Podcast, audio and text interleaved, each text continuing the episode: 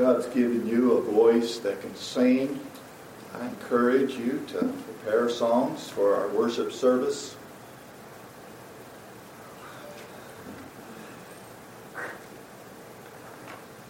And uh, prepare uh, your, your, uh, some, a time so that you can uh, praise the Lord in the worship service. It will just add to the service, and we, we, we need people who will step forward and say, Yes, I can do that. Um, we'll talk a little bit about that throughout the day of, you know, putting yourself out there to do things that maybe you don't feel comfortable with.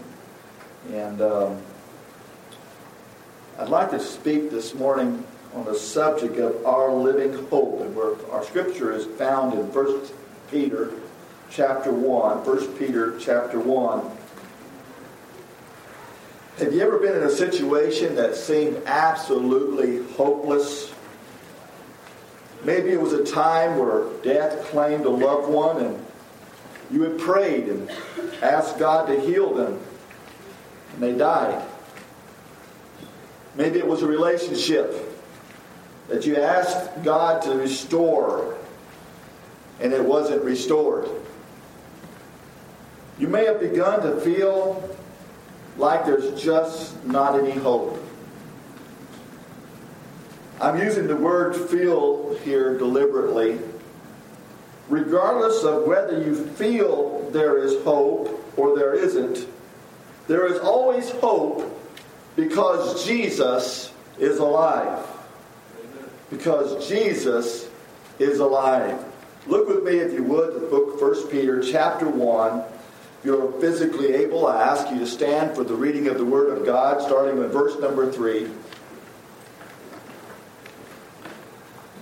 Blessed be the God and Father of our Lord Jesus Christ, which according to his abundant mercy hath begotten us again unto a lively hope by the resurrection of Jesus Christ from the dead, to an inheritance incorruptible and undefiled, and that fadeth not away, reserved in heaven for you, who are kept by the power of God through faith unto salvation, ready to be revealed at the last time. Let us pray.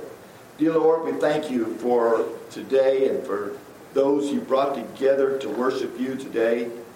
I pray, dear Lord, as we go through this message today, that you would help us to see that there is hope in the life of a believer. There's hope uh, in our circumstances because Jesus is alive. And if there's any here today that's never been saved, that they'll that they'll realize that they need that hope in their life. They need that assurance that everything is going to be okay in the end.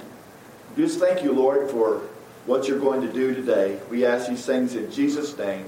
Amen. Thank you. you may be seated. I want to speak to you today of our living hope. Our living hope. Our hope is not in America. Our hope is not in governments. Our hope is not in money. It's not in self. Our hope is in the one who bore our sins on the cross. His lifeless body it uh, was placed in a borrowed tomb, and the third day he came out alive and now sits at the right hand of the Father. It is in him we place our hope. We sang the song this morning. My hope is built on nothing less than Jesus' blood and righteousness. I dare not trust the sweetest frame, but wholly lean on Jesus' name. We often, we so often we feel that we are at the end of our rope. All that can be done has been done, and there's no hope left. Paul understood that there is always hope because in 1 Timothy chapter 1 and verse 1, Paul says, Paul, an apostle of the Lord Jesus of Jesus Christ, by the commandment of God our Savior and Lord Jesus Christ, which is our hope. Which is our hope. He said that Jesus Christ is our hope. Just what does that mean? Is, is that as long as Jesus is alive, we have hope. As long as Jesus has the victory over the grave, we can have this hope. But there's a class of people in the world today that don't have this hope in their hearts. There may be some in the service today that they don't have this hope in their hearts.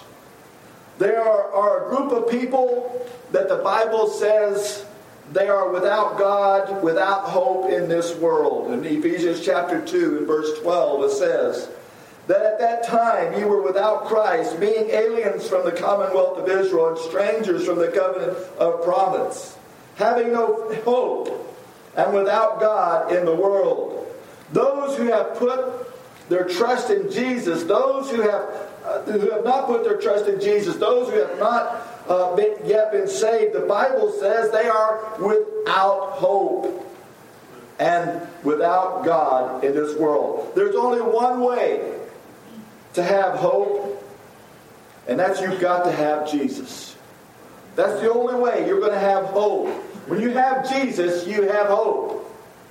It doesn't matter the circumstances, it doesn't matter what the stock market's going to do, it doesn't matter how your, turn, your kids turn out.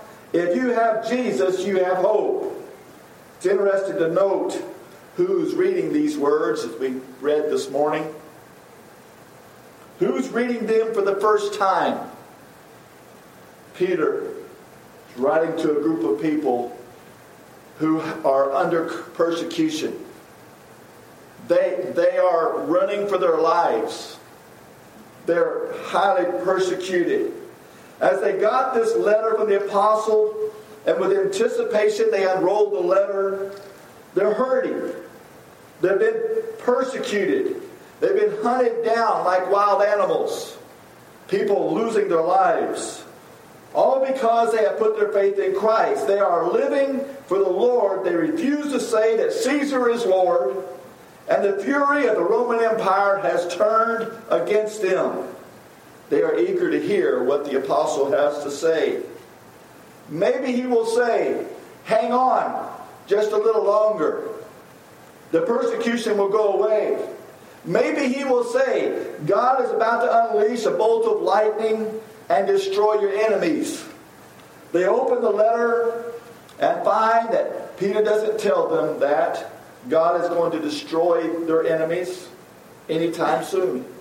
He doesn't say that. God doesn't tell them that the persecution will end. That's not the message of the letter. Instead, Peter says he wants to remind you of the hope you have in Jesus Christ. When you feel like your whole life is crashing in, we must stop and remember that our hope is in the presence of Jesus Christ in our lives. There may be some today that have that have hope. That, that hope that the preacher is going to tell you today that God is going to, to about to act on your behalf. Uh, and, and all of your circumstances will be changed. But I can't honestly tell you that today. I can't tell you that God's fixing to move, He's fixing to change things. I can't say that. You may be hoping, I'll say, uh, that the enemy that gives you so much heartache uh, at, at, at work, that God is going to take care of them. But I can't say that. What I can say is, regardless of your circumstances, regardless of what's going on in your life, in the midst of the most severe circumstances, that the hope, uh, the, the most painful experiences, that your heart can rise in hope because today Jesus is alive. He, he is alive. That's what Peter says today to some suffering Christians. He says that uh, he, he says that we are a people of hope. There's three things I want us to see about this hope that he talks about in the passage today. There's three things we want to look at. First of all, I want us to see the origin of our hope. The origin of the hope. From where does this hope come from? From where does this hope come from? Uh, have you ever put your hope in man? Ha- have you ever uh, hoped in man? You put a lot of confidence in what man would do for you? How did that work out for you? Were you disappointed? You feel hurt and betrayed?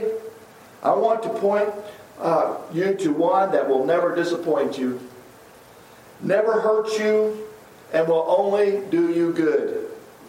He is the origin, the source of our hope. Three things Peter says about this hope. He says, first of all, the hope is rooted in the mercy of God. Look with me at verse number three. It says, Blessed be the God and Father of our Lord Jesus Christ, which according to his abundant mercy, according to his abundant mercy, we have hope not because of our abilities or our intelligence. We have hope because of our God is a God of mercy. He's a God of mercy. This mercy is a feeling of compassion. We see the condition of someone and not just feel sorry for them, but to do something to change the condition. That's mercy. Our God saw us in our condition, our sinfulness and rebellion, and, and, was moved with compassion for us. He didn't just say, poor sinners uh, are going to die and, and go to hell. He didn't say, I sure hate that for them. He didn't, he didn't just say that, but because God had compassion, He's a compassionate God, He sent His only begotten Son to pay for our sins so that we could have a relationship with Him. That is mercy. It doesn't make us merciful when we see a homeless person. You say, I just hate that for him. I, I feel so sorry for him. That's not mercy. Mercy is when you see the suffering, you try to do something to change their situation. That's mercy. That's mercy. Tonight we're going to be uh, dealing with a, uh, another subject on the same matter, the Good Samaritan. We'll be talking more about that tonight. I hope you come back. But it's illustrated in this story. The Samaritan saw a man that had been beaten he saw him there lying in his own blood, and he didn't pass on the other side. He, he didn't say, Poor fellow, fell on hard times. Instead, he poured wine and oil in his wounds, wrapped up his wounds, put him on his, his beast of burden, and took him to an inn and, and, and said he would, he would pay for the expenses of the man. That's mercy. He did something. That's exactly what Jesus Christ has done for us, all of us. We need the mercy of God. We need the, the mercy of God to see our pitiful state and to do something about it. He did do something about it. He sent the only answer, the only remedy for our sin condition. The Bible says our hope is rooted in the mercy of God. Someone may say, I don't know if God has enough mercy for me. Look, look at the mess I've made in my life. Oh, look what I've done and how long I've done it. Look at how far I've gone, how, how long I've strayed from God. Is there enough mercy for me, you might ask? Is the mercy of God great enough? Is it strong enough? Is it rich enough to make a change in my life? Well, Ephesians chapter 2 and verse 4 says, But God, who is rich in mercy, for his great love wherewith he loved us. God is rich in mercy. God sees you today, he sees your condition, and he has mercy toward you. That's why you can be saved today. That's why anybody can save, because God is a God of mercy. He's a God of mercy. Peter says this hope that we have is rooted in the mercy of God. Secondly, we see that this hope is received by the new birth. He says also in verse number three, He hath begotten us again unto a lively hope. His hope is received by the new birth. Once again, the only way for you to have this hope is to have Jesus. If you don't have Jesus, you don't have this hope. You may, uh, uh, uh, if, if, you you may say that life has treated you harshly, where can I find this hope? Listen, you're not going to find it from the psychiatrist. You're not going to find it from the counselor or, or from the therapist. Only Jesus can give you that hope. He says how it comes about. It's by the new birth. He has begotten us again into a lively hope. That means He has redeemed us, He has bought us back. We have been born again, those who have been saved. We have a new life. Remember the, the story of Nicodemus when he came to Jesus by night? He, he said he knew that Jesus was a man come from God because of the miracles he did. And Jesus said, You must be born again. And Nicodemus didn't understand all of that. And he asked, How can a man uh, be born when he's old? And can he enter the second time in his mother's womb and be born? Jesus said, Art thou a master of Israel and knowest not these things? Marvel not that I say unto thee, Ye must be born again. Listen, there's a part of the human race that is dead. It is separated from God, and, and, and, and that is in your spirit. Spiritually, you are dead in trespasses and sin. But the moment you receive Christ as your Savior, the Holy Spirit makes your spirit alive unto God. And you have eternal life when you get saved. We're not talking about a new birth that applies to the physical man. We're talking about a new birth that applies to the spiritual man. Do you, do you need to be born again? This is how we get this hope. This is where this hope comes from. God has extended His mercy toward us. When we get this hope, uh, when we get this hope when we are begotten by the Spirit of God, when we are born again, He has begotten us unto a lively hope. That's what verse 3 says, a living hope. Why is our hope a living hope? Because the source of our hope is living. If Jesus is dead, there is no hope. It is a living hope because the source of our hope is alive. Because Jesus is alive, there is no hopeless situations for the, for the believer. It doesn't matter how bad the day may be and how deep the pain may be, there is always hope because Jesus is always alive. We use the word hope differently today. We hope it doesn't rain today. We hope our team becomes the champions. There's a sense of uncertainty in our use of the word today. That use of the word is never used in the Bible. Every time the word hope is used in the Bible, it is used with a sense of certainty. Sincere expectation. It is assurance. It is confident. When Peter talks about a lively hope, it's not something that's up in the air. It's, it's, it is sure, it's certain. This is the way it's going to be. This is the hope we have in Jesus Christ. What would you think the opposite of a living hope is? If you don't have a living hope, what kind of hope do you have? Is your hope, if your hope is not alive, what kind of hope do you have? It's empty. It's false. It's dead. If you live with a dead hope, you are a people most miserable. 1 Corinthians 15 19 says, If any, if any in this life only we have hope in Christ, we are of all men most miserable. No hope. Peter said, our hope is rooted in the mercy of God, and our hope is, is received by the new birth. The third thing we want to see is our hope is by the resurrection of Jesus Christ from the dead. Look again, verse number three. It says, uh, hath begotten us into a lively hope by the resurrection of Jesus Christ from the dead. It is based upon the physical resurrection of Jesus Christ uh, his body coming out of that grave. Some would argue, well, we don't know for sure if Jesus Christ really rose from the dead. Really? We don't know that for sure. If he's still in the tomb, listen. If he, if Jesus is still in the tomb, why didn't his enemies produce a, a dead body at that time as proof he was still dead?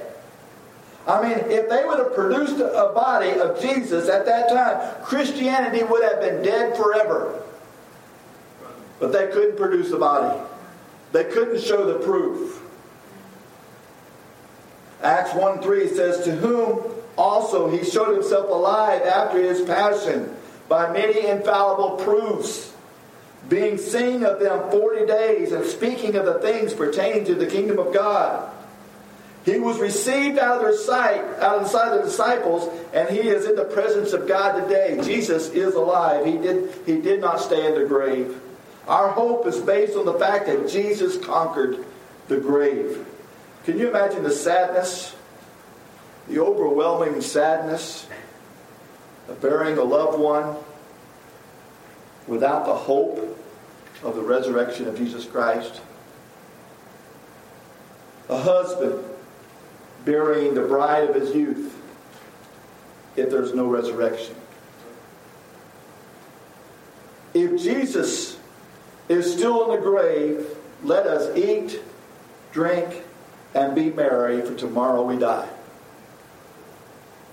But if Jesus is alive, let us lift up our heads and rejoice because one day we will meet again in glory. Our, the origin of our hope comes not from the job numbers or the unemployment index, not from who is in the White House. Our hope comes from the throne of God. We see the origin of our hope. The second thing, I want us to see is the inheritance of our hope. As we look at verse the end of verse 3 and into verse 4 says that uh, has begotten us unto a lively hope by the resurrection of Jesus Christ from the dead to an inheritance. To an inheritance incorruptible. The future of every Christian is bright because all because we all have an inheritance.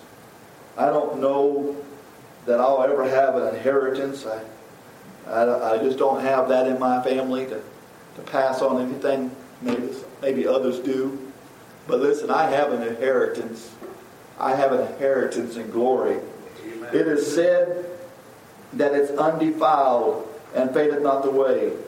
He, but he doesn't tell us what it is. He doesn't tell us what the inheritance is. Is it a crown with many jewels in it? In the crown? Is, is it a seat of importance in the kingdom of God? Uh, Peter never says what the inheritance is. But I'll tell you what I think it is. I'll tell you what I think it is. Uh, I, I, think it's Jesus. I think if you look, look at Psalm, uh, the Psalm 16 and 5, the Bible says, The Lord is the portion of mine inheritance and of my cup. And, and he says that inheritance is incorruptible, impossible to decay. It's, not going to deteriorate. What do you know of in this earth that is incorruptible? What do you have? Wood rots, metal rusts, silver tarnishes. Uh, what do you have in your life right now that's incorruptible? There's only one thing that's incorruptible, and that is the inheritance we have in Jesus Christ. If it's true, and it is, why do we kill ourselves to accumulate a bunch of junk that we know is not going to last? Why do we do that? We would be best to invest in something that's eternal, has some eternal value. Invest in something that, that can't be destroyed by fire or, or termites. We have an inheritance that's incorruptible. Amen. Incorruptible.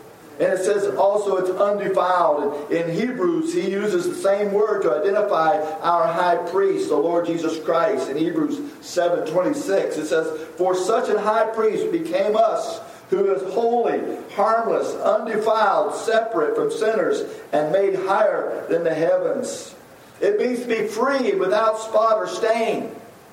Undefiled. Can you think of anything on earth that is undefiled? Without spot? Without stain. And then he says, it fades not away. There's a sense of permanence about this inheritance. Fadeth not away. It's not like a flower that's pretty today and then it fades away. Not like a person that lives a, a good long life and then they die. This inheritance never fades. Health fades. Wealth fades. Influence fades. We have an inheritance that fades not away. And then it says it's reserved. Reserved in heaven for you. Have you ever had reservations for something, you, or at least you thought you had reserva- reservations, and find out when you got there that you didn't have reservations? Um, the hope we have in Jesus, the inheritance we have in Him is reserved. And there's not enough power in hell to rob you of that promise. When you have an inheritance in Jesus, it is reserved forever. Amen. No one can take that away. Our origin of our hope is in is, is the source is Jesus. The inheritance of our hope is it's reserved in heaven. And lastly, when we look at the outcome of our hope, in 1 Peter uh, 1 5, it says, Who are kept by the power of God through faith unto salvation. It uses the word kept. Who are kept by the power of God. Verse 4 says our inheritance is kept or reserved. Here it says that we are kept. We are kept. Not only is your inheritance kept, but you are kept. Is there anyone here that needs to be kept by someone other than yourself? How do you think you would do if your salvation was dependent upon your own ability? How, how would that work out? We would lose it if it were up to us. If it were up to us. But it is kept by the power of God. Kept by the power of God. My salvation wasn't dependent upon me, it was dependent upon God. My keeping of my salvation is not dependent upon me, but it's dependent upon the one who gave it. My salvation is not in my, my hands, but it's in, in control of God. I received it, and He keeps it. Uh, ready to be revealed, it says, in the last time.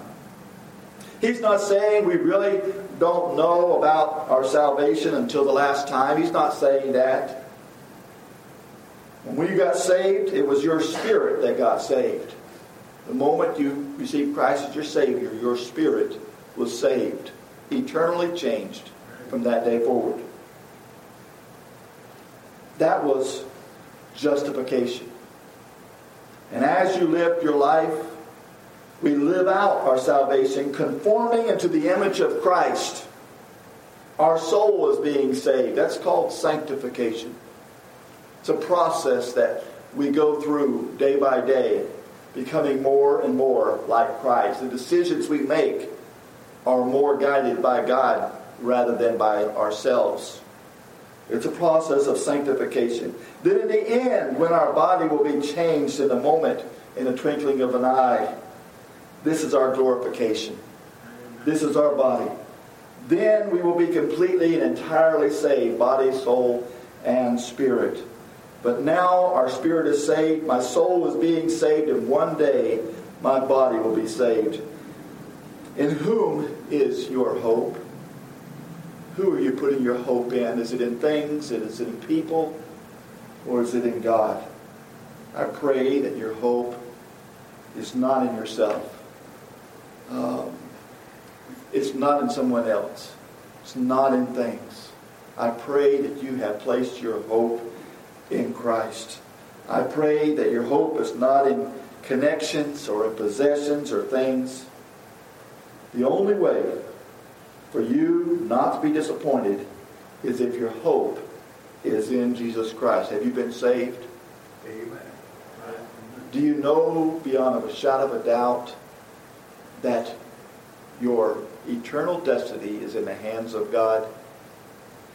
You're here today and you don't know that. We're going to give an invitation here in just a moment.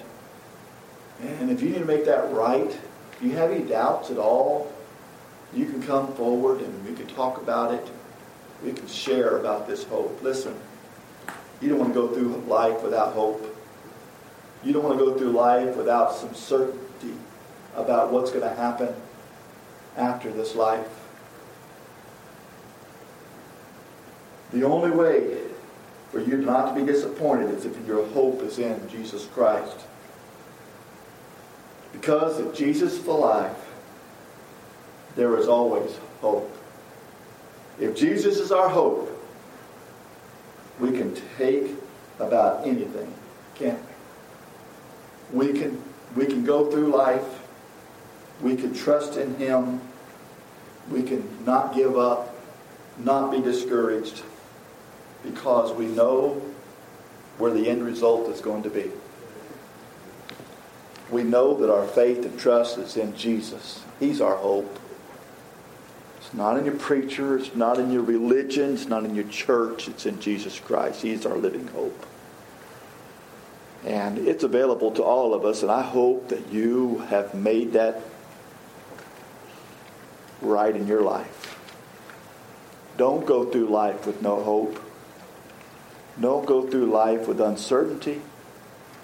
Go through life knowing that there's a day coming that all of this is going to be behind us and everything is going to be grand because that day is coming soon sooner for some than others we don't know you say preacher i don't know you know i might want to live a little bit before i get saved and do some things and then i'll get saved well, let me ask you this. You, do you know your birthday? Everybody knows their birthday. Most of us. Some of us forget it. Let me ask you this. When's your death day? When's that going to happen? Anybody know? Nobody knows. Listen, you may say you'll do it one day, but you don't know when the death day comes. And uh, you may not have it tomorrow. I hope that you'll put your faith in Jesus today. I'm going to ask our musicians to come. Get ready for an invitation. If the Lord has spoken to your heart this morning, I pray that you'll make a decision. The Lord's spoken to your heart about anything else, you need to make things right with God. You need to just talk to Him. You've got burden on your heart. You want to lay it before God. You can do that up here. Don't have to do it. Uh, you don't have to talk to me if you don't want to. If you'd like to, I'm here. You just need to lay it out for God. Just, just do what the Lord leads you this morning.